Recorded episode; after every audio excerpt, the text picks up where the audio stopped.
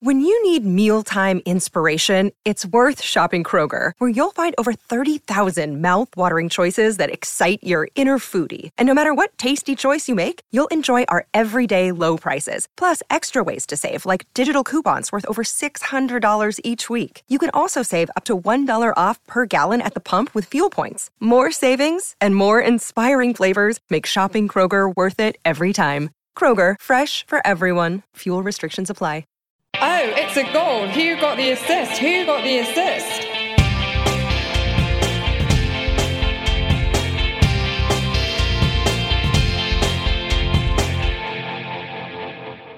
Hello, so we're back for the final midweek quick turnaround pod for a little while. Dear me, I don't think I'm ever going to complain about the gap between game weeks again. Anyway, we're recording just the latest display of anti football from Spurs once more, which makes me wish I could invoice the Premier League for time wasted. What a boring game that was. Hopefully, it's probably more interesting. And to help that along, the three of us are back together for this one. Uh, Nick returns first after trying to get time off work by smashing some junction boxes. I mean, um, having his internet cut off by some weirdos.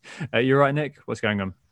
Hey, yeah, yeah, I'm good, thank you. I didn't actually see the Spurs game, but uh, it sounds like I didn't miss anything anyway, so uh, no worries at all there. No, you didn't. Um, you, have seen, you've, you've literally seen that game a thousand times before. It was dreadful, but the sounds of things. So uh, yeah, not good for Spurs, but otherwise it's all it's all good here. The 5G tower and net box all fixed again after the local arson attack, so uh, back online, ready, raring to go.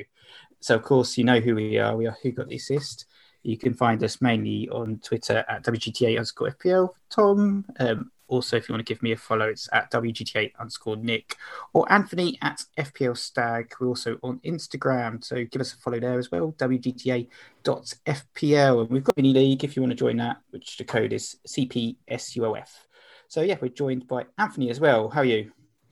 Well, thanks, Nick. I'm I'm happy to bring the back on the pod, and also I think to start the inaugural meeting of James Justin Anonymous. Um, all of us former owners continually tortured week on week by his continued hauls. So, oh my god!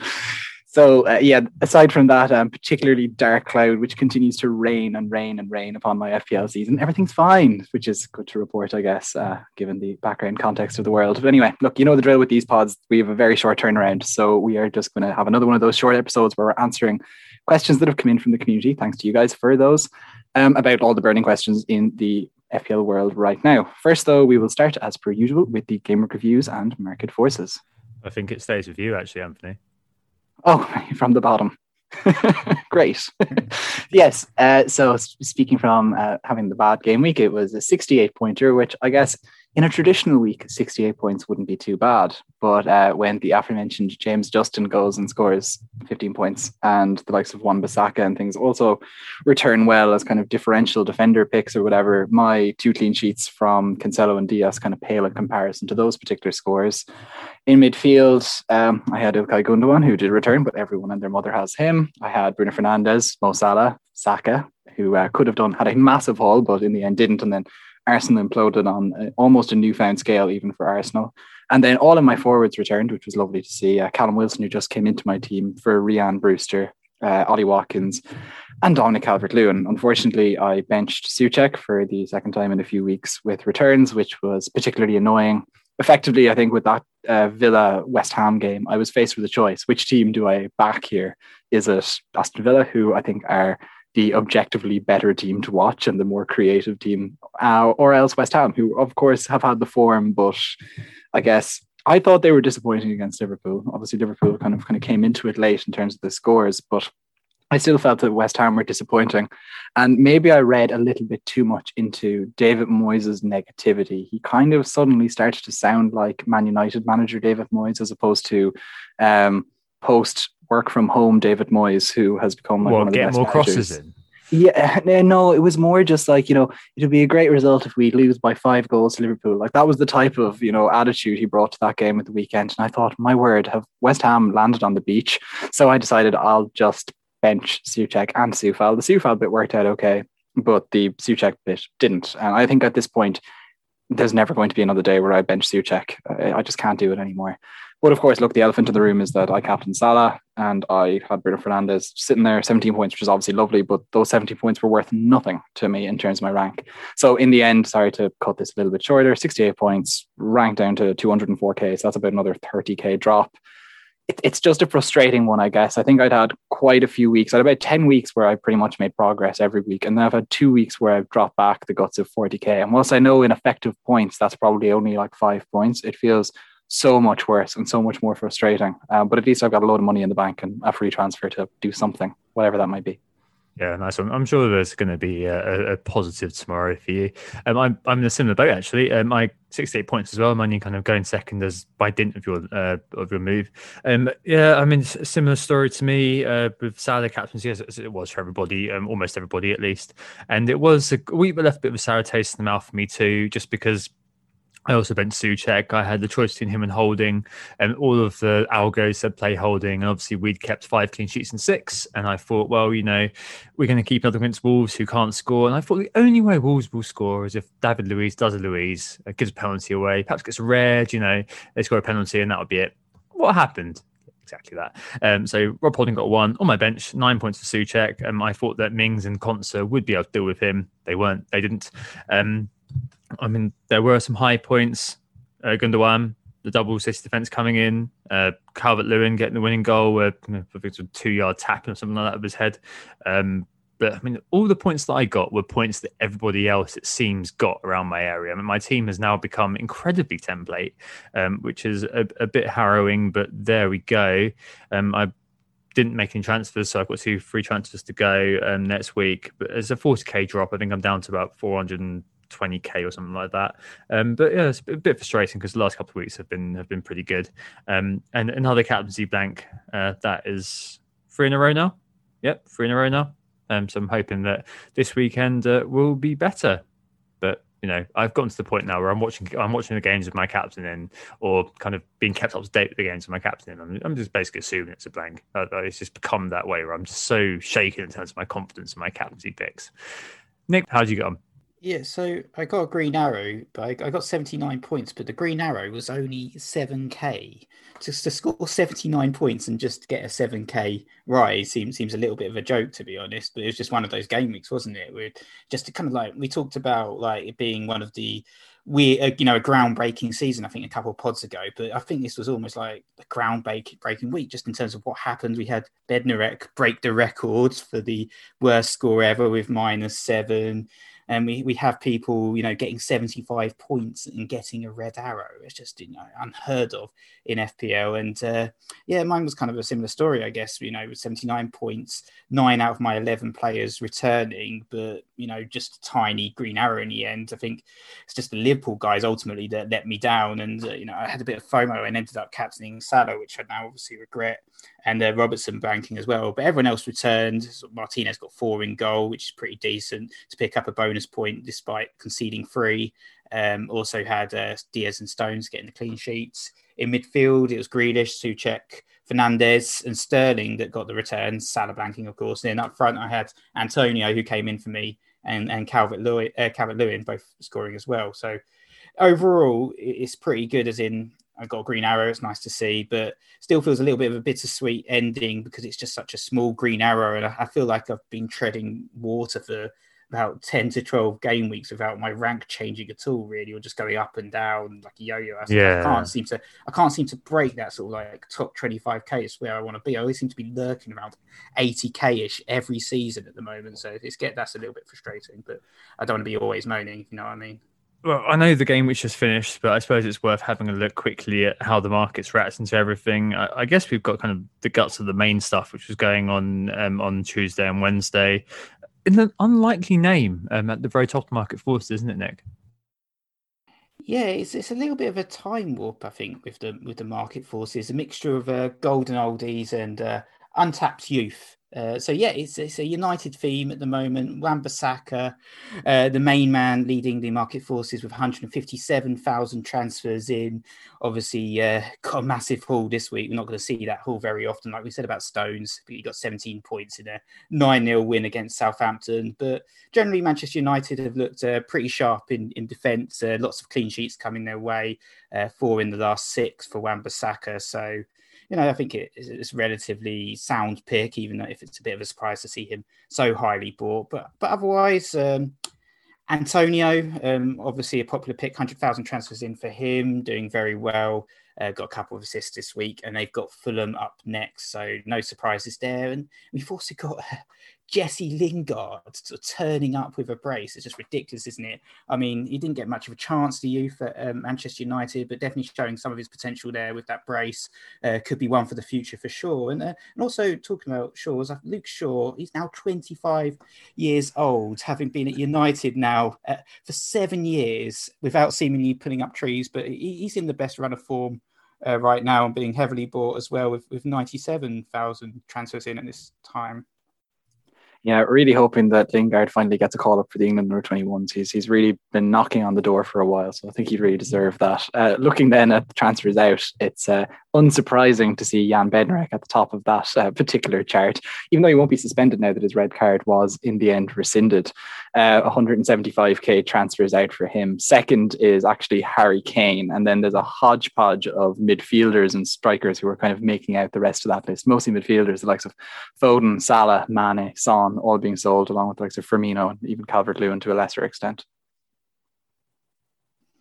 Yeah, and it's not a surprise. So, so many rage transfers for Bednarek. He's actually um, not even suspended for the for the next week, but I don't think the owners care. He had his um, uh, suspension rescinded, but I don't think his owners care. I think they're just seeing that minus seven on their screen. I think get rid of this guy as soon as, as soon as possible minus seven. Like it was, it was truly actually extraordinary to watch it. I know this is a bit of a digression from market forces, but I think I tweeted when it was minus six, and I was like, "Wow, like is this the record?" And then there was a few people into my, you know, responses being like, "No, no, no, no, we've had minus six before." And then, sure enough, another United goal went in. And I was like, now it is. yeah, I think the, just I was basically just waiting for the record to be broken. Like I found somebody who had him first bench, I think it was. I kept like re- refreshing it, and since they hit minus seven, I was like, right, screenshot. That's the record. like, it's uh, amazing. It, it, it, history being made, and we were there to witness it, um, albeit in a very, very anarchy sort of way. Well, interesting market forces there, Nick. Uh, thanks for that. Um, can I just say the Lingard jokes are incredibly immature. I don't like them at all. It's, it's for young God, people, uh, those ones, I think. Um, let's move on to the questions then. Lots of really good questions this week. Uh, the first one is I'd 9 0 be a Saints fan. Uh, it's not an A2B. Anyway, um, it's an interesting question from John A. Forward, um, who asks, and referencing an earlier correspondence question from the season, actually, uh, when do we classify a result anomalous? And therefore one needs to be flagged in um, basically how we look at players, how we look at teams um, in our analyses. Uh, people always raise, he said, the 9 0 result for Leicester. Um, they may well now raise the 9 0 result for Manchester United. Um, but he also mentions, you know, people less raise Man City winning 5 0 against Burnley, for example. Um, so I'll go first because you guys spoke for a little while. Um, I guess as we were all telling ourselves, uh, apart from you, Captain Bruno, this week, the 9 0 was so notable because it was so out of kilter with what we expect from a low scoring sport, right? That's why these sort of um, you know, massive um, examples of huge scores stick out. The 9 nils, the 7 2s, Villa 7 2 win over Liverpool earlier on in the season. Um, those sorts of things do kind of stick in the craw, stick in the mind, don't they? Um, unfortunately for Southampton, it's one of those things that does stick in mind as by association too. They've um, lost 9 0 in back-to-back seasons. Whoops. Um, nevertheless, it's a really good point about how this impacts data and takes us back to episode 10 of this season when Brett Taylor and the correspondent asked us how we look at things um, with regards to the 7-2 at the time. I guess answer to Jono is the same as it was to Brett, as in that I think it's still a case of comparing apples with apples. So each game is played in the same conditions from the outset, and there's nothing particularly unusual about the conditions in which the games are played except the outcome. Like in the case of the Saints game, early red is definitely something that's a factor in the outcome. But you know, just this weekend we saw a different, we saw a similar thing in how a red changed the game in David Luiz's questionable red card against Wolves, which I referenced earlier, followed by another red in the second half, similar to the Saints game, which mirrored the second one. In fact, actually, the Arsenal one was worse because Leno was sent off the goalkeeper rather than Bednarek. I mean, does that invalidate the second half of the game for Arsenal? That there was a, a sending off and another sending off. I suspect the fact that the result was two one means it gets less scrutiny than the fact than if it was a nine 0 Anyway, I suspect this is a bit of a boring answer here, um, but it's always the case of being mindful of these things and using the data on a case by case basis. I just caveat each time, as is my want. And I guess my point is to be mindful of all inputs into player data. Like outcomes peak and trough throughout the season, and if we start to remove data points, we end up you know, with a dangerously distorted data set, which falls prey to confirmation bias and framing what we want to see in the data. So you may say they're really good except for this, therefore this proves my point. Hmm, I'm not too sure about that. A final poser here. What reflects Man United better? Put a nine past the Saints, whose morale has been exterminated, or losing 2 1 at home to Sheffield United? I'd argue both do. Anthony, what do you reckon? That's really interesting, the kind of idea of which of those two games says more, because I'd have definitely gone the opposite way and said the Sheffield United one says an awful lot more. And I'd definitely put a box around the Southampton game and file it under the real anomaly questions, like Roswell air crash or whatever, you know, with the alien. Like it was just genuinely like just so, so bizarre. I, I really don't think I can draw anything about United from it. Like, you, you, like, do you think that Bruno Fernandes is in form because he contributed to what was it goals five, six, and nine uh, to that in that particular game. Like was it five, six, seven, nine? I don't even know. Like it's it's it's so irrelevant if that makes sense. That it's just like uh, I, I don't. It, really... it still ha- it, it still happened though. Like it, it's a fact. I, I am not happened. denying it happened. I'm not like, like, the the lads that burnt the box near Nick's house like, last week. like don't worry. But like at the same time, I do feel like when we're trying to look forward, I don't think that I can um, yeah. really factor this game into how I think. Like, I'm not going to suddenly be like, wow, Aaron Wan-Bissaka is prime Dani Alves or something. Like, you know, this is not like yeah, the world yeah. that I'm going to inhabit. So. Yeah, you wouldn't take that one game as being the the, the barometer of how good or bad a player is. Mm. What I'm saying is over the 38 game. Yeah, but uh, for sure over the 38, you would include it. You wouldn't take you wouldn't take it out. And then if it's a six game week thing, you'd say, all right, I know that this is in here. I understand that. I appreciate that, which may mean that Wan-Bissaka does look like Dani Alves. I'd even scales. put the data together to try and get around that particular United game or that particular game for Southampton when I'm looking at the stats. If I was giving them to you guys on the podcast, I'd probably say the five game weeks that weren't the other one. Okay. To be perfectly honest with you, that's how weird okay. I think it is. So anyway, look, but like we've seen quite a few of these erratic results, as you say, the United nine 0 the Spurs five two, Liverpool, uh, and these were just with Southampton alone. Uh, so that the Spurs five two, Liverpool beat them four 0 last year with two goals after the seventieth minute, and Leicester beat them nine 0 as well, obviously. So like they do, this is a Southampton team that does have a little bit more of a propensity than usual to collapse if things are going badly. But even then, I feel like that's erratic in and of itself because we're still looking at over like the guts of 80 games when we say that uh, under Hasenhüttl. So, like, do how do we say that a result is not a classifying anomalous result? I do think the early red card is important. I do think that a red card for a team that's already trailing badly um, against a team with good attackers who are just going to punish them, I think that's pretty important in this anomalous thing. Um, but I also think you need to remember the context that it kind of happened in, like Liverpool Crystal Palace, that was off because of how out of whack it seemed with Liverpool's form. Likewise, the that Liverpool game it reminded me of Leicester when they smashed Man City the year that they were defending champions and they were quite poor. Uh, Ranieri was still the manager, and even that game kind of reminded me of Spurs win against Southampton this year, where it was kind of just a tactical backfire, a bit like Pep against Leicester what we're talking about three or four years ago at this point. That these feel like such anomalies that you, I don't feel like you can read too much into them. Um, but I, of course, yes, Tom, I'm not denying that they occurred. Yeah, I think for me, uh, they are anomalies, uh, and it really is ultimately caused by the early red card. And this completely changes the shape and the spirit of the game. If those players hadn't been sent off, it would have been a completely different game. And I don't think anyone's going to argue otherwise. I think it was highlighted on Twitter, I think that uh, by Duncan Alexander, that it was 14% of the Premier League goals Southampton have conceded and have come under those two games. So, you know, that's that's a huge chunk of those games. And in, in both games, we had a Jankewitz sent off early and a Bertrand sent off early, and and and most of these crazy games this season have had red cards in them. For instance, we saw Crystal Palace demolish West Brom five one. Granted, West Brom are dreadful, but I don't think we're going to be expecting any more Benteke braces. Of course, Spurs beat Manchester United six one as well earlier in the season, and in that game we saw Martial get sent off quite early in the game as well. And actually, in that game, United have conceded twenty two percent of their goals over the course of the season, and um, the same amount of goals in that game they conceded, they've conceded in the last nine games, which just shows how much of an anomaly that particular game is. But you can you can flip it on its head, and we try and do this, I guess, when we're looking at the underlying data and particular uh, players. So in, in that game, Luke Shaw actually um, created five chances before um, being unfortunate to be subbed off at half time. But if you start then looking at defender stats over the last six game weeks, um, you know, without thinking about this game, looking in like a prism, you, would see that Shaw looks absolutely amazing because he's created 15 chances. He's had a chance every 28 minutes, which is far superior to any other defender or midfielder at this current moment in time over this period. But um, if you take away that game and, and think about um, what's happened in other games, it goes down to a chance every 42 minutes, which is still excellent, but ranks him um, around the same as the other top performing period uh, defenders over that period, like like Lucas Digne. Yeah, no, it's, it's always an interesting one, isn't it? Because, like, do you remove stuff from the data? Do you start to kind of filter around and open yourself up to kind of saying, well, you know, do you say he's got two goals in the last six, and then but actually he scored two goals six game weeks ago, and you're using that as a pro uh, for, for, whatever point you're trying to make.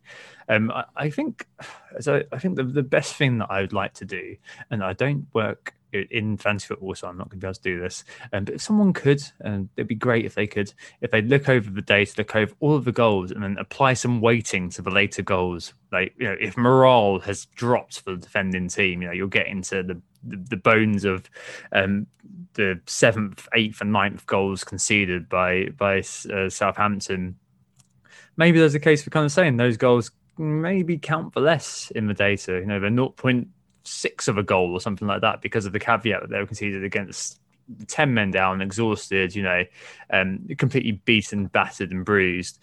Um, just because it might help us kind of not make the mistake of overestimating how good or bad a player is based on the freak result like maybe that. to add to that as well I'd, I'd love to see data on like players who score what i'll call material goals so the goal to let's say take a lead or to draw level yeah, versus the, the players that pile as well. Yeah, yeah, yeah, versus players that pile it on in the end. Um, you know, players like Romelu Lukaku kind of got a bit of a yeah, scoring the fourth goal in the four 0 Yeah, yeah he loved he loved it. Yeah, but I'd love to know um, if let's say Mo Salah is kind of guilty of that, and when Liverpool are slightly out of form and it's going to be one or two nil, uh, one or two goal wins that they have. Is he actually really the player to be looking to, or is it Mane? Just that little bit more. Be interesting to see. Yeah, the, the stats puffer uh, versus a decisive player. That's definitely very interesting. Um, uh, Harry Kane uh, in World Cup in the World Cup group stages, winning the Golden Boot after smashing the likes of Panama and Tahiti or whatever the hell it was, um, versus the player who's uh, scoring the winning goal in the World Cup final. Yeah, uh, there's a huge difference between the two, even though the two goals are weighed the same. Anyway, let's move on. Uh, the next thing is, do we need a strong bench? Really? FPL Jazz asks, can we get away with just two benches? And if so, what position do we, you know, have a write off in? And Adam Pritchard himself, friend of the pod, asks, "Is a strong bench even worth the hassle, lads?"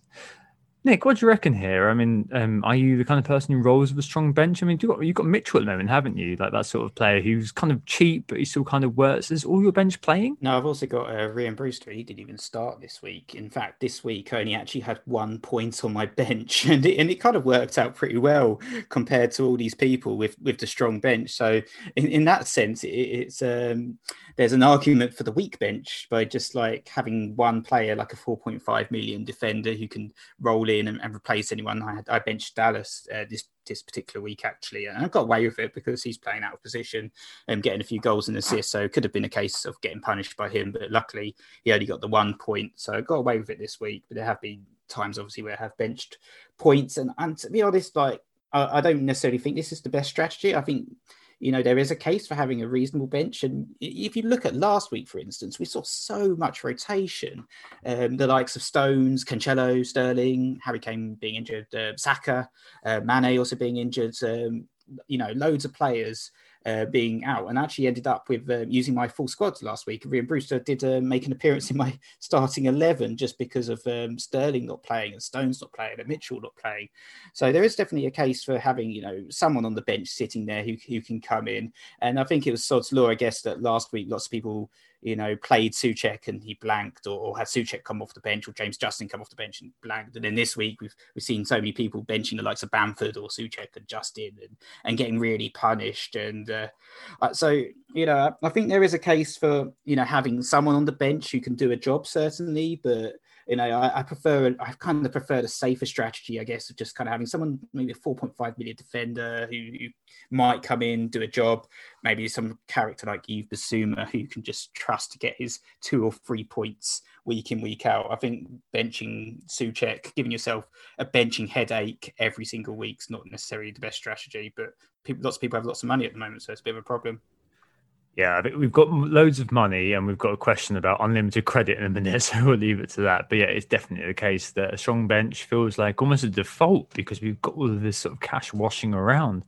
Like it's not doing anything in the bank. Why are we? Why don't we spend it on players? Is probably the thought process for a lot of people. But it means you've got strong benches, and each week you've got the why did I bench X? Uh, and it is normally Soucek, and as Anthony and I found out this week, yeah, it's it's really flipping painful.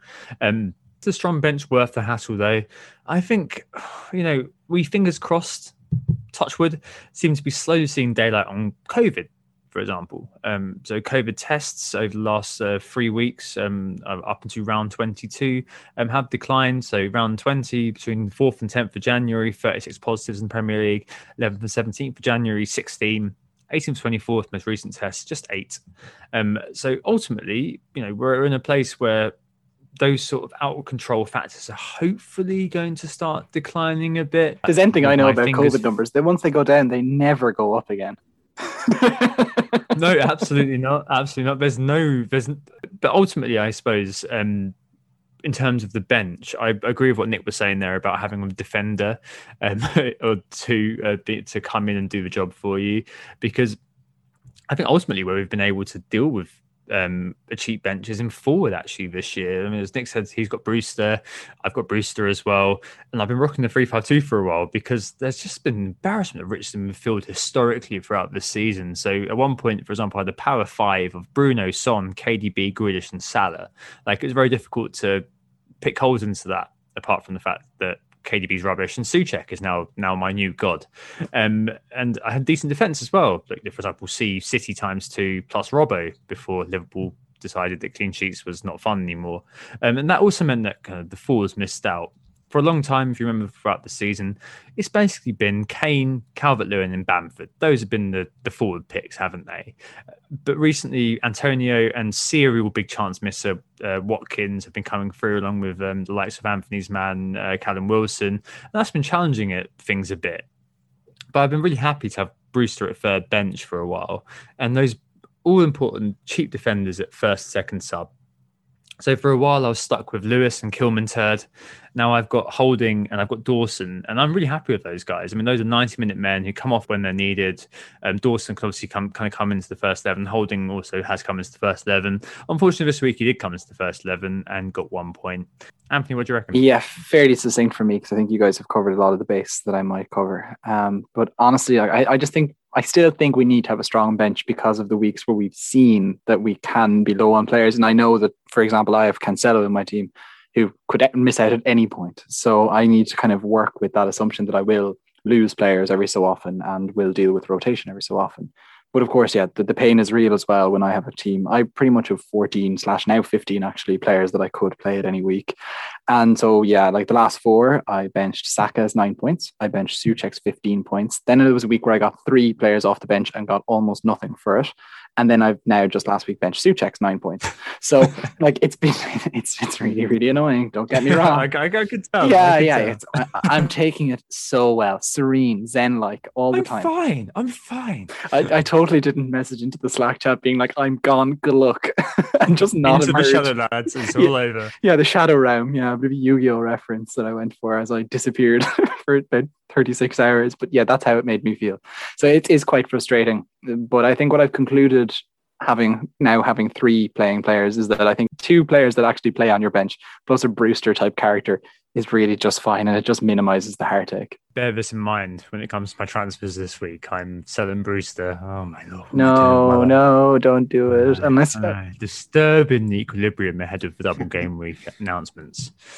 Anyway, uh, next question: money, money, money. Uh, quite a few questions this week about buying, selling players from likes of you know Mr. Baselli and FPL Nikolai. So they're thinking of selling big players and cashing in on them and getting smaller ones in, terms of budget. Um, what they do with the, all this cash. FPL Awesome puts it best. He says, you know, with premiums underperforming, what do we do with all this money? A strong bench, as we've just referenced, seems to just result in a lot of bench headaches, uh, lots of points left on it, and time spent in our angry domes, as uh, Anthony and I can attest this week. Um, it's it's definitely a weird time, isn't it? I mean, FPL feels like the naughty's housing market at the moment prior to the subprime mortgage bubble burst. I mean, there's lines of credit everywhere. We've got so much money. What are we going to do with it? I mean, it harks back to, as I kind of referenced earlier, what we were saying about price and quality. And we're in a really funny part of the season where quality has suited the price such a degree that the cheapies are absolutely smashing it, aren't they? I mean, in, in terms of updating the top 10 uh, point scorers over the last six, the top is still Gundogan um, after that assist of uh, the bonus. Second is Dias. Third is Stones. Uh, after that 17 pointer, Wan-Bissaka is now fourth. Um, he's scored uh, 46 points over the last six game weeks. Uh, in fifth, uh, James Maddison. Yep. Okay, fair enough. Two assists. Uh, Matheus Pereira, he's hanging on in sixth. Bruno Fernandes, who's now entered, so we've got a premium top 10. Hooray, uh, 42 points. Thomas Soucek, Cancelo, and 10th, Lewis Dunk on 37th. Um, and the uh, the other the, the, other highest scoring uh, premium is uh, Raheem Sterling. He's now to 18th um, after his uh, goal scoring um, not very long Honestly, ago. if you'd asked me without thinking how many points has Lewis Dunk in the last six, I might have said like less than 15. You know, it's like he's got 37. Yeah, yeah, it's ridiculous. Like it's just it's ridiculous. funny how that's kind of it's insane. That's quiet. That's very quietly occurred. No, no, and, and foreshadowing what we're going to talk about in terms of the next question. Where is Salah? 51st over the last six. Wow. Amazing. The big number is good, right? yeah, yeah. The bigger the rank, the better you are. Anyway, and um, but I'm taking the strong bench and the the amount of money we've got together, um, I think that it creates a really interesting environment. Is all I want to say on this. Where one week punts and master plans can be enabled more than ever before, because we've got decent benches to back things up if things go tits up. Right? You've got money to buy whoever you want. So you've got a punch. You know, you can buy the likes of Pulisic. You know, go mad, get that guy, and it could really pay off if things can't go your way. And you've also got a strong bench. So if things do go tits up, you can at least kind of have, you know, these 4.5 millions. You can have the likes of, you know, I'm thinking benching Calvert Lewin this week. People this week, okay, there's Liverpool, Man City coming up this game week on the weekend. I've seen people who have got Gundogan, Dias, and Stones as their bench. They've posted that on social media. Like, it is quite exciting times that you've got that sort of safety net to go off and do these sort of crazy things, and it could really pay off if it goes your way. The, yeah, the safety know, net is on fire, doused in petrol. Like, no. I, mean, I, I, can make a political point there, Anthony, but I, I prefer not to. Oh my god! Um, but uh, uh, but you know, it's it is exciting times nonetheless. Um, speaking of exciting times, Nick, what are you uh, thinking of doing in terms of all that money that you've got? So I've actually spent it all, to be honest. I've pissed I, it all away. I, I, don't have any, I don't have any money in the bank, but that's because I've got like Sterling instead of Gundogan, and I've also got these luxury assets like Robertson. So I guess I guess that's quite a nice. Um, I think it's a nice problem to have if you do have lots of money, but you know, we've seen, as you said, so many of the cheaper assets do better this season. You know, even with like the goalkeepers and stuff, we've highlighted the success of some of those 4.5 million heroes like Martinez at the start of the season over, you know, the six million Kepas that you've got out there or De Gea's. So I think um, ultimately, for me, I think you know, if you do have lots of money, don't overthink it. Just enjoy having that money. Don't start looking at those expensive forwards like Timo Werner and Bobby Firmino. You know, there's no point. Yeah. There's just these assets aren't worth it. They're too they're too expensive for what they can deliver. You're much better off with the likes of Bamford and Antonio. So if you've got money in the bank, just just enjoy it being there and, and don't feel a pressure to spend it all like I have. Have a bath in the virtual money. I like it. I like it a lot. Yeah, certainly bizarre. Uh, Anthony, what about you? I have 8.6 in the bank right now, and I don't feel the need to spend it. But at the same time, I feel the need to make transfers. And I think I'm constantly fighting that bias to just pick up more expensive players because I can. You know, it's like whatever for whatever reason, um, the likes of Robertson getting a high score, I feel is going to like, you know, mentally hurt me more than the likes of Wan Bissaka or just some other player who's way, way, cheaper having a good week. And so with that in mind, I'm kind of fighting that particular bias the whole entire time. But like eh, it it it does I think it does make me kind of uncomfortable that like this is the world we live in now where the cheap players are scoring so well and it just makes the benching headaches like such an inevitability. Um, but at the same time, I think that's going to be the skill of this season and this particular t- part of this season is just navigating your way through that. And so, like, I'll just be in the angry dome kind of continually, but at the same time, I feel like that has to be just accepted. And I, I don't feel like spending the money just for the sake of it is the way to do, kind of as Nick's advice went. Cool. So, shall we move on to the next question? And, it, and it's all about one particular man, Salah. Um, so, obviously, there's a little bit of a disappointment after he's he's blanked six games in seven. Um, there was a little bit of a false dawn in there against West Ham. So, we had a question from Neil Gupta, and he asked, "Is it okay to sell Salah?"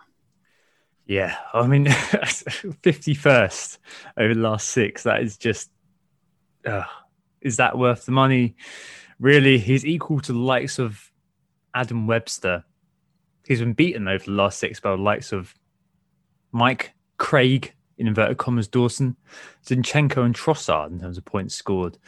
That's length from that's last 10 game weeks. He's 16th. So referring back to John Forward's question, that's fueled by three returns in the last 10. If this was anybody else, I wager we'd be selling him by now. And I find myself kind of torn between assertions on the last pods with, uh, well, Anthony, when you were on that, um, about faith in the premiums and there's new evidence. Well, I guess it's not new, but it's further evidence about Salah and Liverpool generally, which is that to the eye, they've been extremely poor. Um, so the test wanker in me wants to sell.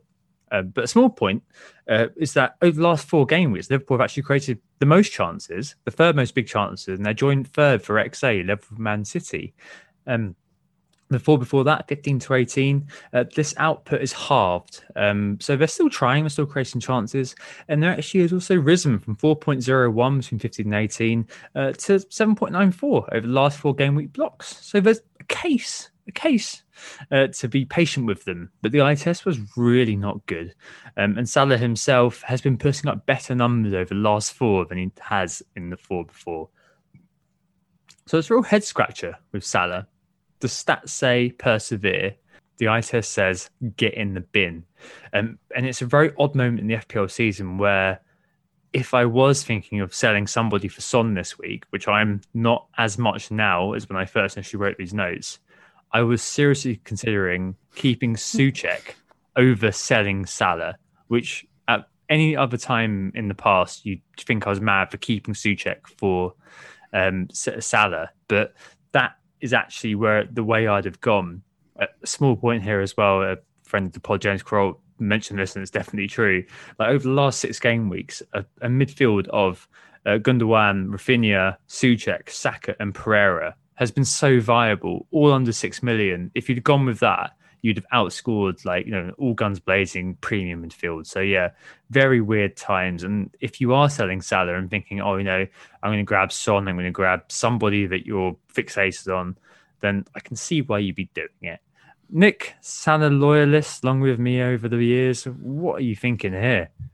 So I've, I've got a couple of positive points, I guess, about Mo Salah. F- firstly, he's had a couple of goals um, disallowed over this period.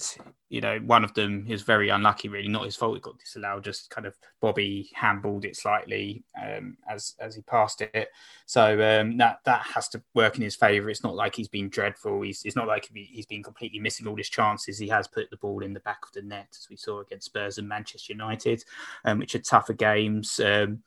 And you know his record is still still brilliant. Obviously, it's been crap for him the last couple of game weeks. Liverpool just looked completely off the pace, as you said from the eye test. But he's still the second highest scoring player in the game, which just shows how much of a brilliant player he is in general. He's, he's had 15 goals over the course of this season, and we all know what happens when you sell Mo Salah. You get punished, as I found out against West Brom um, against Crystal Palace when he came on for 33 minutes and scored two goals and and got an assist. So that makes me very nervous about selling him. And and obviously he's got the history as well. You know, last few seasons he's either been the top scorer in the game or the second highest scorer in the game at the end of the season. Probably will be right up there again at the end of the season. But it, it is a monetary thing. We're all thinking about how the hell we're going to get um, Son in if, if, we're still planning on getting Son in. Um, but Son's obviously blanked in five games, but they have West Brom at home. So it's a, it's a real head scratcher, as you pointed out, Tom. And you've got all these cheaper assets like Soucek, Raphinha, who, who we don't talk about enough on this pod, looking excellent as well. And uh, yeah, all these cheaper assets delivering. Can do we need a luxury player like Salah? But then we were just talking about how we've all got the money. So do we need to sell him either? You know, I don't really have an answer. Um, I think there'll be a lot of people probably selling him, but it always comes with risk with this guy. I just can't do it. Like I just can't sell him. Like the the in spite of everything, I think as as Nick has pointed out, he has had goals disallowed and hasn't necessarily looked atrocious in front of goal. The underlying stats, even with Liverpool underperforming um, pretty considerably, um, are quite good. Like they're okay. Like he's he's up there in terms of shots and shots in the box. Probably less of them going on target than you'd want. The XG, you know, could be higher, but you know he's often a player that we see like streaking out in front in all of these stats, and he isn't. Uh, even if he has played less minutes than a lot of players uh, in that time, and so it, it just means that, especially I guess when you say that like I I don't need to sell him. I feel like I have everything kind of in order uh, that it's not like I need the money to do something else. And so, with that in mind, I, I, don't think I will. Even with these two games coming up, like the City game, the Leicester game, like we're one penalty away from feeling like an absolute fool. And yeah. I'm I'm not sure I can deal with that. And I know that you shouldn't be managing based on how you'll feel if something happens. You should be trying to manage to, you know, get the better of some other if something if it happens. But I, I can't with Salah especially. I can't deal with the thought of getting burnt from selling him. And yeah. so, like, th- this is not elite management talk here. I fully understand that, but that's just where I am with him. Newsflash: Anthony is not elite. Please spread yeah, yeah, yeah, yeah. It's like wow, you'll be so shocked to see. you'll be so surprised to hear, guys. Like you, you've, you've known all about my top million finishes for the last five years in a row. Revealed top fifty percent finish for Anthony. Oh dear, no, I, I, no, I completely, I completely agree with you. I think it's one of those things where it's just like a hygiene factor. It's, it's very like washing your hands uh, in life, effectively owning Salah in your FPL team, isn't it? Um, I, am not sure whether I could. I'm going to go for it. I think if someone does something tonight, if Spurs had infused me tonight, Mourinho is the manager, as if that was ever going to happen. Uh, but if Spurs had infused me tonight, I think that I may have thought about selling him just because. I mean, the rest of my midfield at the moment is pretty golden in terms of FPL perspectives. My midfield, just to talk you through it, Soucek, golden boy, Fernandes, highest owned player, Gundogan, hero, Grealish, low socks hero, Salah hasn't done anything for a while. So it could have been that, but I mean, it's quite difficult, isn't it? So any excuse to keep hold of him, I think I'm going to fall prey uh, to the same uh, level of non-elite management Anthony is, uh, but I'm not elite manager either. So there you go.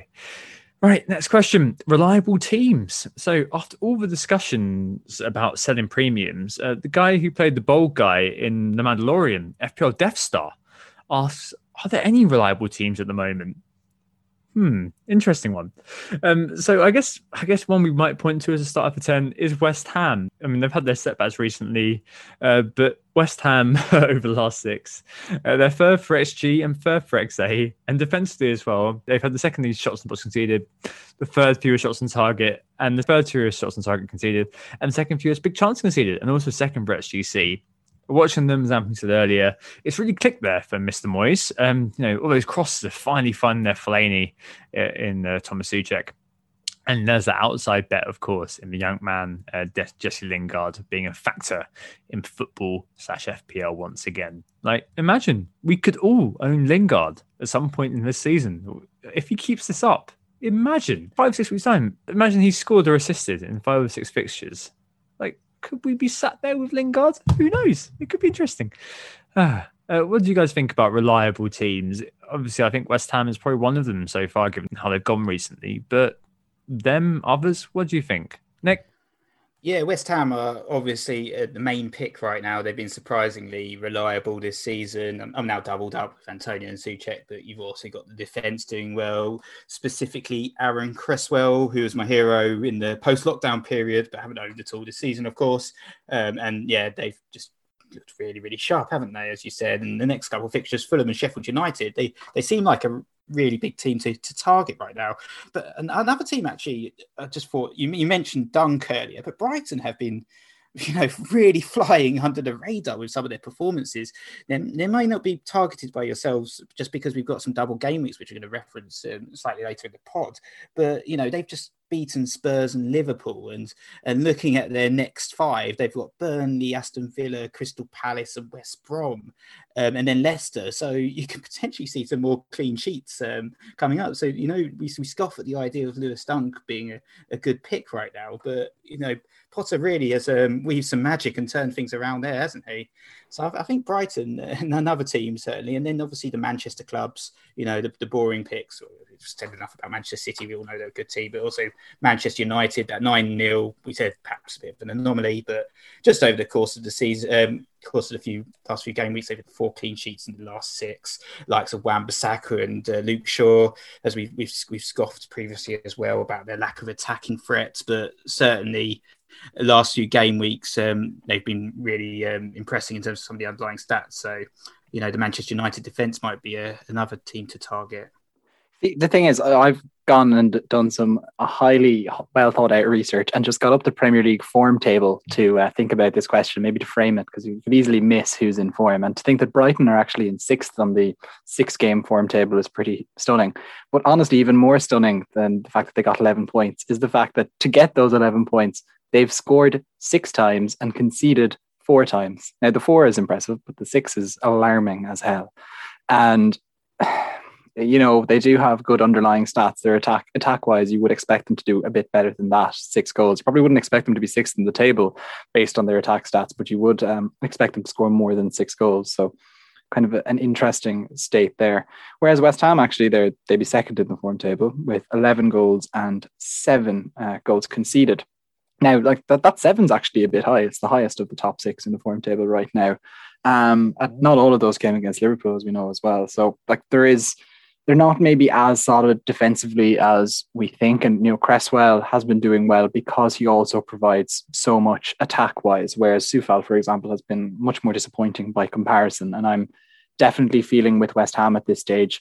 You know, your your first two West Ham picks, if you were to uh, draw up a just a random list of them, I think would be Soucek or Antonio, one and two, pick one. And then you might talk about Cresswell, you know, arguably the second best, but probably the third best pick from that particular team. Um, now, Man United, we were just talking about as well. They've 14 goals and four goals against in that six game period. But the fact of the matter is, is that nine of those came in one game. So if you do what I said I would do earlier and take out those nine goals, you're talking about a team that had five goals in five, which really isn't impressive. And five goals in five having conceded four as well. So those are Brighton numbers. And then all of a sudden, you're not as confident in them. And that's like, then I'm starting to wonder do I really want to have any more than Bruno Fernandes in my team? And I think the answer is still no, much as I'd like to see United doing well. So, to answer uh, Death Star's question fairly succinctly, the only really reliable team that we have is Man City. And I don't think that's surprising to anyone. But Leicester and West Ham, especially in attack for both of them, have assets you can definitely point to. Arsenal's defense was something you could point to right up until they imploded, and now they're going to have be missing Leno and all sorts of things that go with it, which means I wouldn't be as excited about them. So overall, it's a tough one to predict right now. Yeah, it certainly is. Anthony, our third pick from West Ham's obvious. Mike Dawson, what a player! Can't stop scoring, can he? yeah. the quality of delivery from uh, Ryan Cresswell. Ryan Cresswell? Aaron Cresswell. Um, Ryan Cresswell is a footballer in, the early noughties, wasn't he? Um, yeah. Uh, well, Mike Dawson. Why not? Why not? 4.5 still. Not bye, to be bye, confused bye. with Ryan Seacrest. Yeah, uh, that's that's very very different. That's the kind of guy that get confused with Jeff from the community as being the best looking man. Anyway, uh, let's move on to the captaincy mixer, which is the final question this week. Uh, so Angus McPhail asked, you know, if Grealish or Watkins are good cap picks with Lewis out and Leno out, more importantly. Uh, Mike Stewart asked if Son is still worthwhile. Oh dear, that was done before tonight. Um, but the best thing we got this week was effectively a question thread um, from FPL James um, at James FPL one who put it like this. Uh, he said, Question for the pod How do we analyze obvious captains better to avoid the trap? This could obviously be hindsight, but there's been four examples recently KDB and Salah against West Brom. In both cases, both players had decent form going in, and all of West Brom's stats were fundamentally poo. but West Brom have been very competitive against top sides. Last week, it was the same with Bruno. Um, as with that fixture, everybody piled in and nothing really happened. And now this, he says, after the Brighton game, another captain down for Salah. Yeah, we got two versus West Ham. Liverpool look like they come back to four, but Brighton obviously better. Um, beat Spurs and only lost 1 0 to City. He says he's not bitter or anything. You know, he's done pretty well. He's up to 120k at the moment. But he also says, as I said at the start of the pod, his last captaincy return was game week 17 with Bruno. So what the hell are we doing with captains now, guys? How are we you know, assessing uh, who we put the armband on? I think before um, tonight's events, and I don't know why. I think I don't know why I was hoping that there would be some sort of sign of resurgence or some sign of creative interest in play from Mourinho, and I'm sure there'd be egg on my face, and then Son will score a hat trick uh, versus West Brom. Um, I was kind of you know, hoping there'd be some indication that yeah, Son's worth bringing in and captaining him, but I really don't know. And uh, I keep blanking on this, and it's really killing me. Like it's very, very difficult this season to, to do it. Um, and I wonder if Son again he is the standout, isn't he? Um, but the last two standouts in terms of Bruno and Salah haven't worked. Um, I was all set to transfer him in, but tonight just showed, yeah, they need Kane, don't they? I mean, Nick of a Spurs fan in the room. Son's likely to be you know, perhaps one of the top uh, captaincy picks for people, even though I guess Bruno's the highest owned player now. Um, I mean, is is Son you know really worth all of our consideration? Is he sh- should he be the target for our transfers in Nick? I mean, to be honest, yeah, it just it feels like a another classic case of FOMO, isn't it? If if Son was sitting there at eight percent owned, would we be really considering him right now? You know, probably not. We probably think, oh, we can get away with not owning Son; it'll be fine, um, not a concern, and and not transfer him in. But because we know that there's like a ridiculous ownership and, and they're basically playing the worst team in the league. Um, you know, defensively, I know as, as, you highlighted, there's been some matches where they've done pretty well against the top sides, but West Brom are still, you know, horrendous defensively. Let's be honest. You, have got this. You just you just need to bring him in. But I'm, I'm, I'm considering. I'm thinking, should I be looking at the bigger picture, of the double game weeks that are coming up, start preparing for that, and also looking at who I'm selling. And it's either Sterling or Son. I don't want to do that. So it is a bit of a trap. And I think yeah, in terms of the going back to the question, the obvious pick is obviously something that we've, we've repeated on large over the course of the season. And, and I think I let myself down a little bit this week in terms of falling for the FOMO and captaining Salah when I was originally going for Sterling and um, missed out on six points there.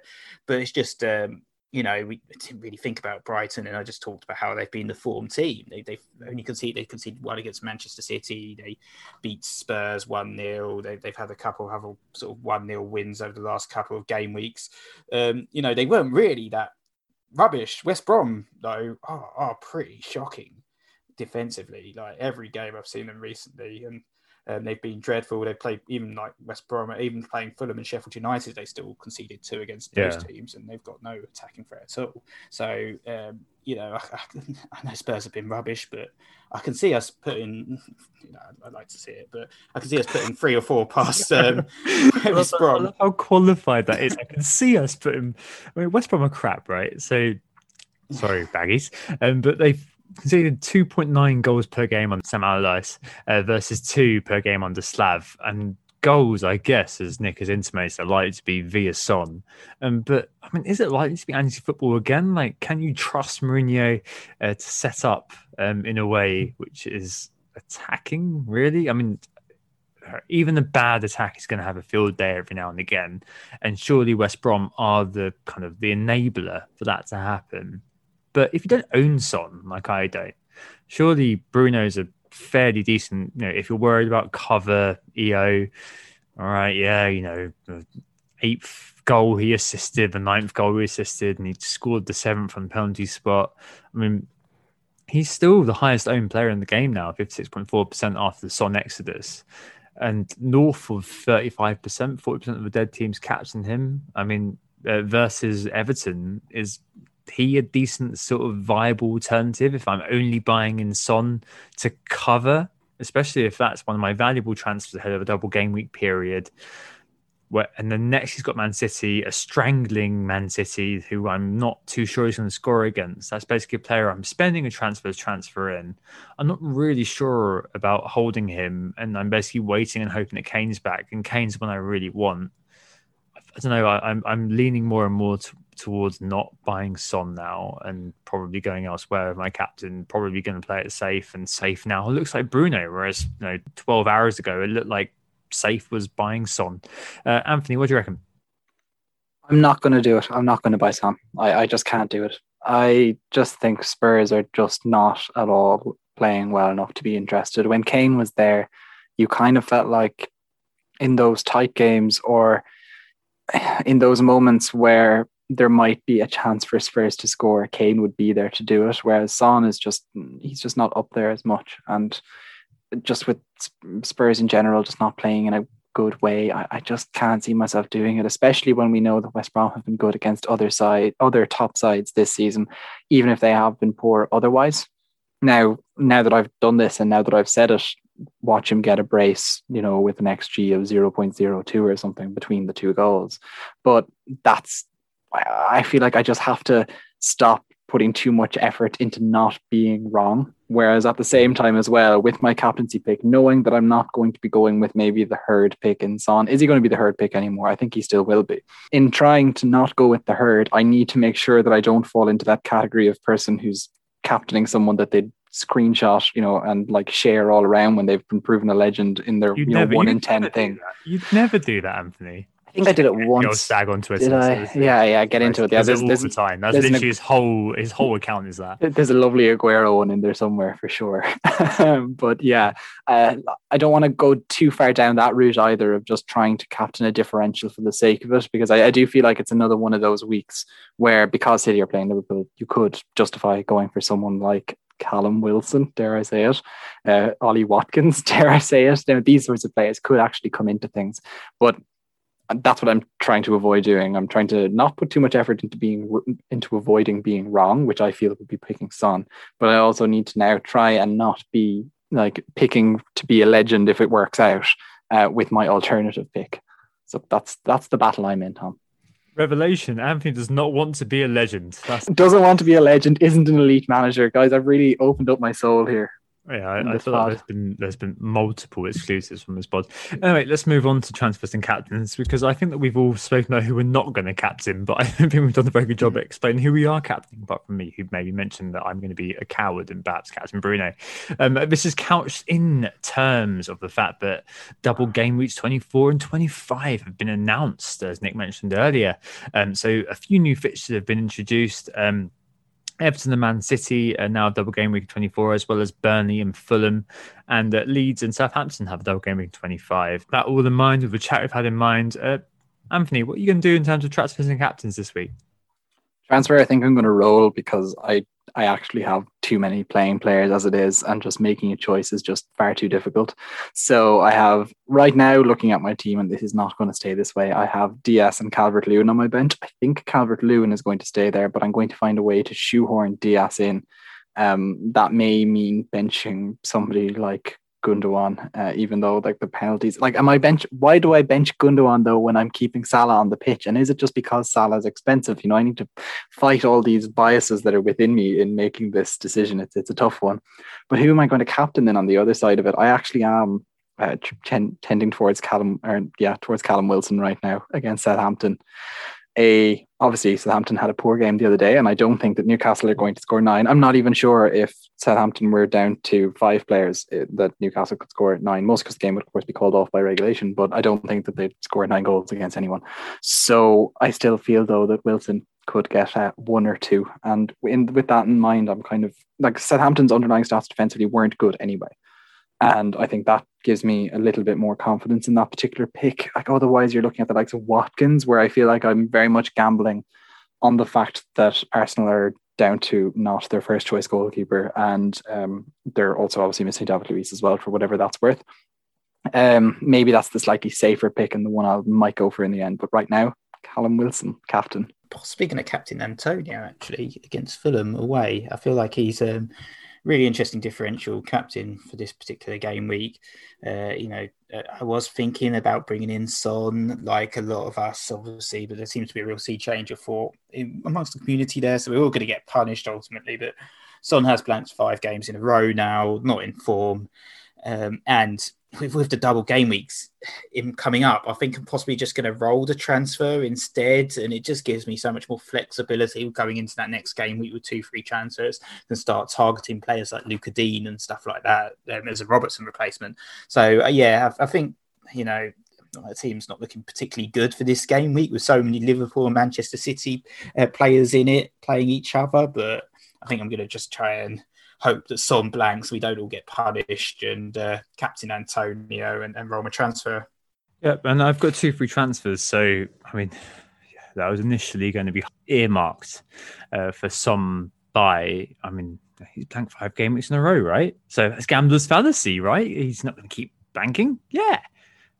When I look at the fact I need to sell Salah, which is um, I share Anthony's uh, ballless reluctance to do that and or, or I've got to sell Soucek. I mean, the guy's just a, a beast, isn't he? Really. Um, so that kind of leads me to look elsewhere, and I've got to sell Robertson. Um, the guy is just a similar to Kilman in that he's just a turb which won't flush at the moment. And maybe things get different in the future when Kabak comes into that backline, uh, for example, and things become a little different. But then maybe Kabak himself, five million aerial threat, aerial dominator, uh, could be more interesting. Um, so Robertson's going, and because of the new kind of uh, double game announcement, I'm thinking Ben Mee is actually quite an interesting character to bring in. Um, the, the, next four games within three game weeks are Brighton at home, uh, Crystal Palace away, Fulham at home, West Brom at home. Um, so you'd be expecting three clean sheets there. Optimistically, two if you're being conservative. That's not too bad. Um, he's also got a decent BPS generation he's not over for a lucky goal. Um, but I think that that's good enough actually in terms of having you know Brighton, Crystal Palace, and Fulham over the next three with a double game week and thrown in. Yeah, that's worth doing. I'm also looking at um, moving Brewster to Antonio and benching uh, DCL uh, for the Man United game. Antonio, I agree with Nick. I think that's really, really interesting actually to do. Um, and maybe it could be interesting to captain as well. Um, I noticed that Fulham, for example, have conceded the most headed chances over the last six, um, by far the most big chance over the last six as well. And uh, they've got one of the lower uh, XGCs out there as well. Uh, West Ham are in form. Could that be the one? Captain Soucek, then, surely. Yeah, yeah this, this might this might be a thing like getting Antonio in, even if it's just a waste of a transfer. Oh dear God, I, I don't know if I can go without him. Actually, the more I think about yeah, it, I think he he looks like where the kind of the template is going. Oh no! the uh, no! incredibly, incredibly, you know, Son before tonight. If Son had looked vaguely attacking, if Spurs looked vaguely attacking, if they'd done a goal I'm sure that we'd all been piling on Son and we'd all kind of be sat here in the narrative of, oh, we must buy this guy. He's going to bury me. I'm Jose has finally turned it around. They're yeah, on the way I'm, up. I'm, yeah. I'm, sure, I'm, sure, we might well, as Nick said earlier, be buried by not owning him.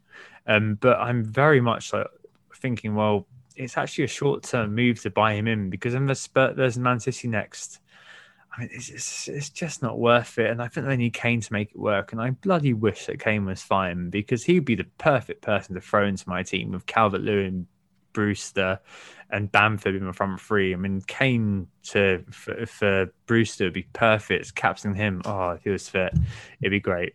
Um, but yeah, it is what it is. We can't uh, we can't wish the future to be indifferent. So that's probably it this week. Yep. So we were Who Got The Assist. Thanks so much for listening and make sure to hit the subscribe button if you haven't already. Yeah, thanks very much for listening, guys. Only 24 hours of a shelf life on this particular pod, but we'll be back slightly later next week than usual on Tuesday, and we'll be joined by Simon March, who's a former FPL winner, and we'll be talking all things behavioral science and, of course, FPL. Yep, really looking forward to that one. It's my missus' birthday on Monday, I'm afraid. Um, so I need to be a little bit later with that pod, um, hence slightly later pod date, which will be really interesting. We've had we had Simon on uh, first season, did it, I think, Nick, something like that. Uh, Yeah, it was. Yeah. yeah, around that time, he's he's excellent, really, really interesting. Um, but anyway, we hope to assist you during these quick turnarounds. Thank dog, it's all over. Have a good weekend, and we'll speak to you next Tuesday. See you next Tuesday. Have a good weekend, except James Justin owners. Oh, they tuck their shirts into their trousers, don't they? If you're James Justin owners. Cheers. Farewell. Cheers, lads. Oh, it's a goal. Who got the assist? Who got the assist?